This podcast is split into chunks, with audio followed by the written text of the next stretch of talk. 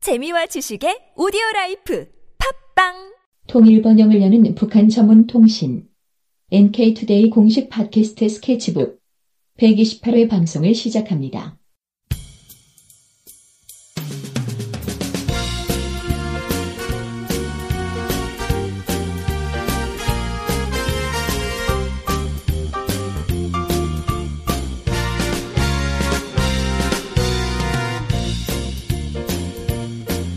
안녕하세요 이동 기자입니다. 안녕하세요. 문경환 기자입니다.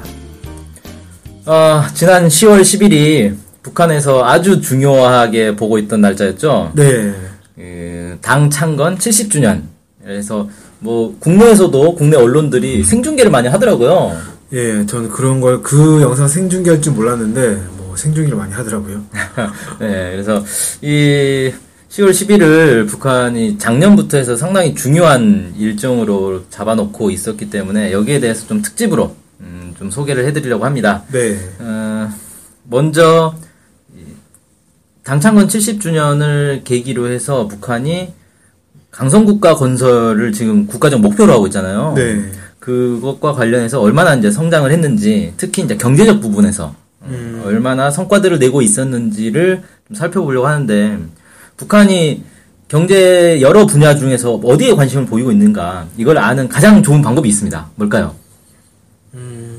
뭐 신년사에서 뭘 강조하느냐 이걸 보는 게 또 하나의 방법일 것 같은데요. 네, 그렇죠. 신년사에 나오는 대상들이 이제 다 주요 대상들인 거죠. 네, 그 다음에 또 하나가 있는 게, 그, 김정은 제1위원장이 어디를 방문했는가. 아. 이게 또 이제 중요합니다. 네, 예, 어디를 방문했느냐가 곧 국가적인 이제 관심이 집중되는 곳이다. 뭐 이렇게 볼 수가 있겠죠. 네, 그래서 오늘은 이제 10월 12일을 앞두고 김정은 제1위원장이 방문했던 지역들이 어떤 곳들인가 이걸 좀 살펴보려고 하는데요. 먼저 쭉 리스트를 한 8월부터 어, 너무 옛날부터 하면 너무 많으니까 네, 가장 최근 그래서 8월부터 해가지고 김정은 제1위원장이 방문한 이제 경제 대상들 쭉 살펴보면요. 종자 연구 농장이 있어요. 제810부대 산하 1116호 농장. 그다음에 대동강 과수 종합 농장, 평양 강냉이 가공 공장, 신의주 측정 계기 공장, 백두산 영웅 청년 발전소 건설장, 군수공업부문 생활필수품 품평회장, 미래과학자거리 창광상점, 정성제약 종합공장, 대동강 유람선 무지개호 뭐 이런 데들이 있고요. 그 다음에 백두산 영웅 청년발전소 건설자, 과학기술전당 건설자, 류경건설설계연구소 건설자 이런 이제 건설자들에게 감사나 선물을 또 전달을 했다고 합니다. 네, 이 쭉 리스트를 읊- 읊어드렸는데 네. 어, 뭔가를 좀 공통된 점 아니면 좀 이렇게 주되게 뭐가 눈에 띄십니까? 저는 농장이 좀 있구나. 뭐 농장, 어, 그다음에 그 군수 쪽 그 공장인데 뭐 생활 필수품을 만들고 있다. 뭐 이런 것도 약간 눈에 띄는 것 같고요. 네. 어, 그다음에 대동강 유람선 무지개호 이거는 사실 딱 공장이라기보다는 뭔가 좀 그 주민들의 문화생활 뭐 이런 거랑 이런 거랑 좀 관계가 있는 것 같은데 여기를 상당히 어, 여기 직접 방문하고 한 걸 보면 그런 분야에서도 이제 신경을 쓰는 게 아닌가 어, 단순한 경제라기보다는 그런 이제 문화생활이나 이런 것에서도 신경 쓰고 있는 거 아닌가 이런 생각이 좀 들었습니다. 네, 그렇죠. 일단 뭐 농업 관련된 부분이 좀 많은 것 같고, 그 다음에 경공업, 뭐 과학기술 분야, 뭐 이런 것들도 좀 있고, 그 군수공업의 생활 필수품 공장이 있다는 게 좀 특이할 수 있지만, 군인들도 생활 필수품 뭐 치약, 칫솔 다 있어야 되잖아요. 네. 그런 거 만들려면 공장이 있어야 되니까 어, 당연히 있는 거죠. 그러니까 그러니까 보통은 이제 이런 거는 저희 한국 같은 경우에는 민수 공장에서 만들어서 그냥 군대에 납품을 하는 식으로 가니까 그렇죠. 좀 네. 특이하죠. 그게. 익숙하지가 않은 거죠. 네, 북한에서는 자급자족하지 않습니까? 군, 네. 군대에서 사용하는 물품들은 군대가 작- 직접 만들고 뭐 이런 거라서 좀 특이한데 어쨌든 좀 이런 것들 종합해 보면 저는 이제 북한이 최근 강조하고 있는 인민 생 인민 생활 향상 어, 이 부분과 좀 직결되는 부분들에 집중돼 있구나 어, 이렇게 좀 봤고요. 네. 특히 좀 주목할 부분이 백두산 영웅 청년 발전소겠더라고요. 네. 여기를 4월 달에도 방문하고 그다음에 8월 9월 달인가요? 또 방문하고 또 건설자들한테 선물도 주고 그다음에 완공식도 좀 방문하고 뭐 이런 그 상당히 집중했어요 이, 이 부분에. 네. 그래서 도대체 이 발전소가 무슨 발전소길래 이렇게 음, 북한의 최고 지도자가 여러 차례에 걸쳐서 어, 방문을 했는가 이걸 좀 살펴봐야 되겠는데 원래 백두산 영웅 청년 발전소가 아니라 이름이 백두산 선군 청년 발전소였거든요. 네. 근데 이름이 바뀌었어요 이번에 막판에 어, 막판에 바뀌었고 이게 공사를 언제 시작했냐면 1995년에 시작을 했습니다. 어우, 95년이면 몇 년 한 거죠 공사를? 거의 뭐 20년 한 거네요. 예, 그렇죠. 근데 정확하게 말하면 20년 했다고 하긴 좀 어려운 게 애초에 이 1995년이 북한에서는 고난의 행군 막 들어갔을 시기 아닙니까? 네. 그러니까 경제난이 매우 심각할 때였는데 이 백두산 영웅청년 발전소가 건설되던 곳이 이제 백암군인데 백암군에서 자체로 공사를 한 거였어요. 네. 군 차원의 이제 공사로 시작을 했다가 경제가 너무 어려우니까 도- 공사를 못 한 거죠. 음, 공사를 못 하고 있다가 2002년에 이제 북한에서 김일성 사회주의 청년 동맹을 투입을 합니다. 네. 청년들이 가서 만들어 봐라. 음, 군 차원에서는 도저히 만들 수가 없겠다 이거. 음, 그렇게 해서 이제 청년 돌격대 막 이런 걸 묶어가지고 투입을 하죠. 그래서 2002년부터 사실 본격적인 건설을 했다. 뭐 이렇게도 볼 수 있습니다. 어, 2002년부터 했다고 해도 13년이면 상당히 오래 걸린 그렇죠. 축이 되는 거죠. 예. 근데 원래 이제 댐 건설의 규모나 이런 걸 볼 때 13년이 그렇게 오랜 기간이다라고 보기는 좀 어려운데. 아, 그렇습니까? 예. 근데 문제는 이제 북한에서는 보통 이런 걸 후딱후딱 만들기 때문에 다른 발전소나 다른 이제 시설물들에 비하면 좀 오래 걸렸다. 뭐 이렇게 볼 수 있는 거죠. 하긴 뭐 희천 발전소 같은 경우에도 몇 년 만에 뚝딱 뚝딱 만들었던 걸로 기억이 네, 되는데 그렇죠. 사실 희천 발전소가 이거보다 규모가 더 커요. 네 근데 이게 이제 문제는 뭐냐면 백두산 근- 인근에 있단 말이에요. 네. 백두산 아주 백두산에 딱 붙어 있는 건 아닌데 그래도 어쨌든 백두산 인근이라서 이름은 백두산 발전소라고 했는데 이 공사 자체가 이 지역이 일단 고지대 고지대고 또 이제 북쪽이고 매우 춥단 말이에요. 네. 실제로 공사할 수 있는 기간 자체가 1년에 한 5개월 정도밖에 안 된대요. 아. 나머지는 땅이 얼고 그래가지고 공사를 할 수가 없다는 거예요. 네. 그 다음에 여기가 이제 완전히 안반 지역입니다. 음. 흙판 해가지고 댐을 짓는 게 아니라 돌을 다 깨야 되는 거예요. 아. 그러다 보니까 이제 공사가 처음 생각했을 때는 어 뭐 다른 댐 짓듯이 하면 되겠지라고 했다가 오 이게 아니네 막상 해보니까 이제 그런 상황이 돼버린 거죠. 네. 상당히 어려운 조건에서 좀 공사를 했다는 거고 어쨌든 여기 이제 청년 동맹을 투입하면서 이름을 백두산 성군 청년 발전소로 이제 바꿨다고 그래요. 네. 그러다가 그마저도 이제 공사가 계속 지연이 되고 목표대로 안 되니까 올해 상반기에 인민군을 또 투입을 합니다. 음, 뭐 그래봐야 인민군도 청년이니까 같은 청년이죠. 예, 예. 예, 그래서 이제 원래 이제 청년절까지 완공을 하라라고 해서 1호 발전소를 청년절 8월 28일 이때 완공을 합니다 올해. 음. 그러니까 인민군을 투입하니까 갑자기 몇 달 만에 뚝딱뚝딱 완성이 된 거예요. 네. 아, 물론 이제 그 전에 거의 다 돼 있었겠죠. 많이 돼 있었겠죠. 예, 많이 돼 있었겠죠. 뭐 숟가락만 얹었다라고 하긴 좀 그렇지만 그래도 아, 아무튼 그렇고 10월 3일 그 며칠 전이죠. 2호 발전소를 또 완공을 했습니다. 네. 그러니까 이거 보면은 저는 뭐좀잘 이해는 안 되는데 한 십 몇 년 동안 계속 공사를 했다가 갑자기 올해 들어서 여름에 1호 발전소 완성하고 가을에 2호 발전소 완성하고 이런 식으로 갑자기 쭉쭉쭉쭉 진척이 되는 거예요. 네. 그 다음에 그 3호 이게 총 3호 발전소까지 있습니다. 그러니까 단 세 단계로 이렇게 돼 있는 발전소예요. 3호 발전소는 내년 청년절까지 만들어라. 음, 이렇게 이제 김정은 제1위원장이 이 명령을 내렸다고 그래요. 네. 자, 어쨌든 그래서 이 완공이 이제 거의 돼갈 무렵에 이제 김정은 제1위원장이 건설장을 찾아갔어요. 그래서 야 여기 이름을 백두산 영웅 청년 발전소로 바꾸자. 이렇게 이제 이름을 지었다고 합니다. 네.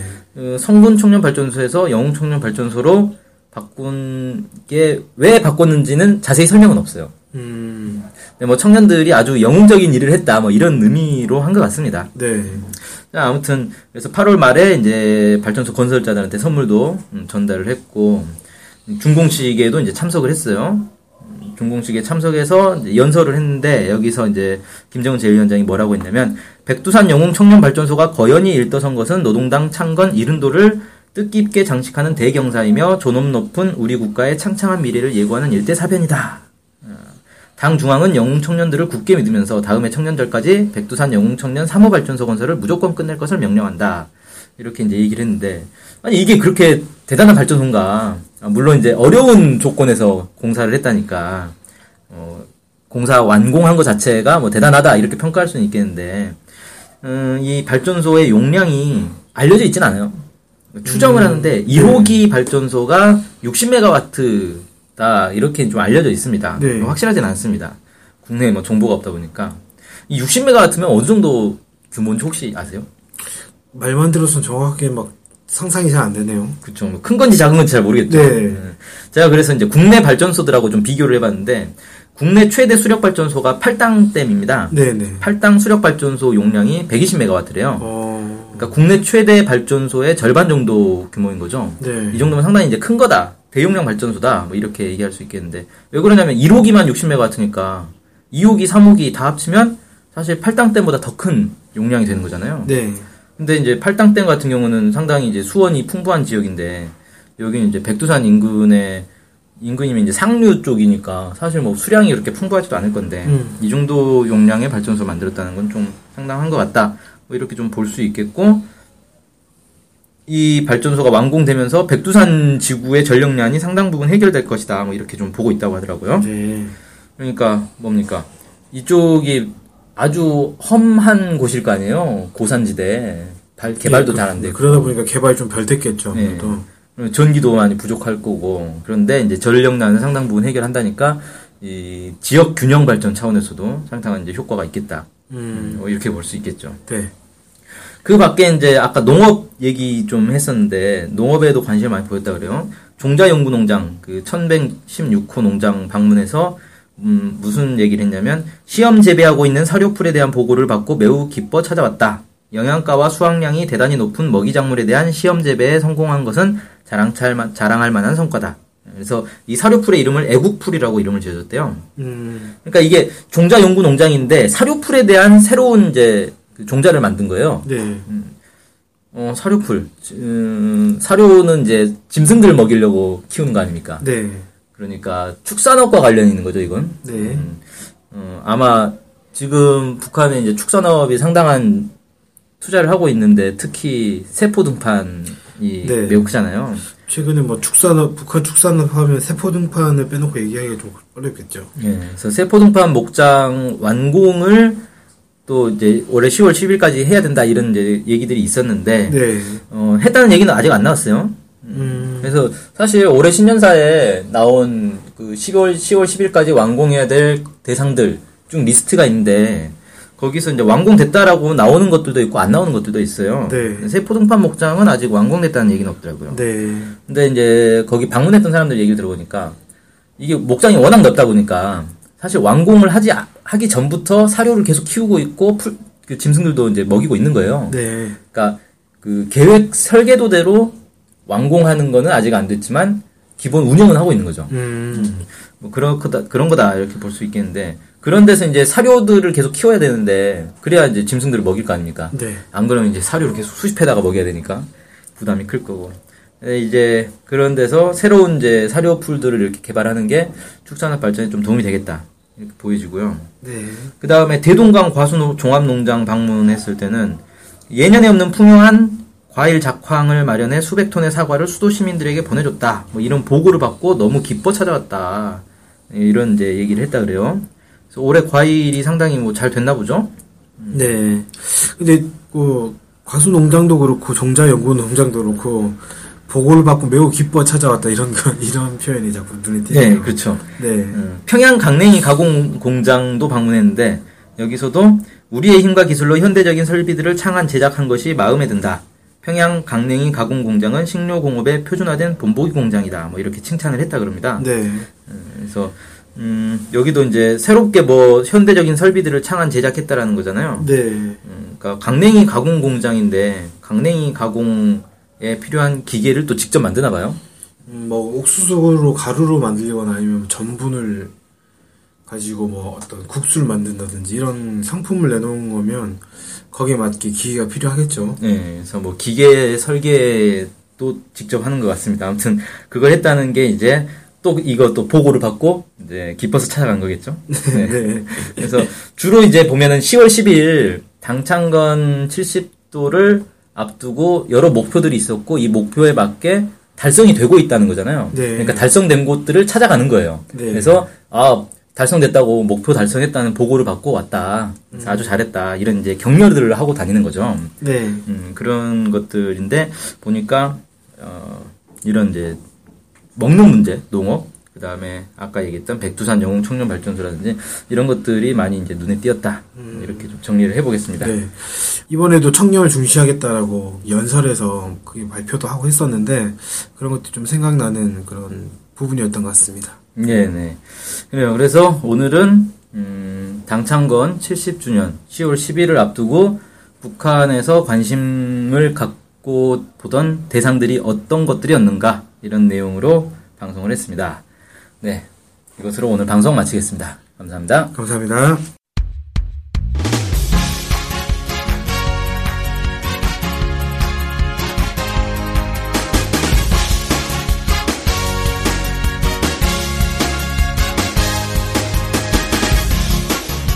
팟캐스트 많이 들으시나요? 그럼요. 구독하는 방송만 10개 정도 됩니다. 와, 와.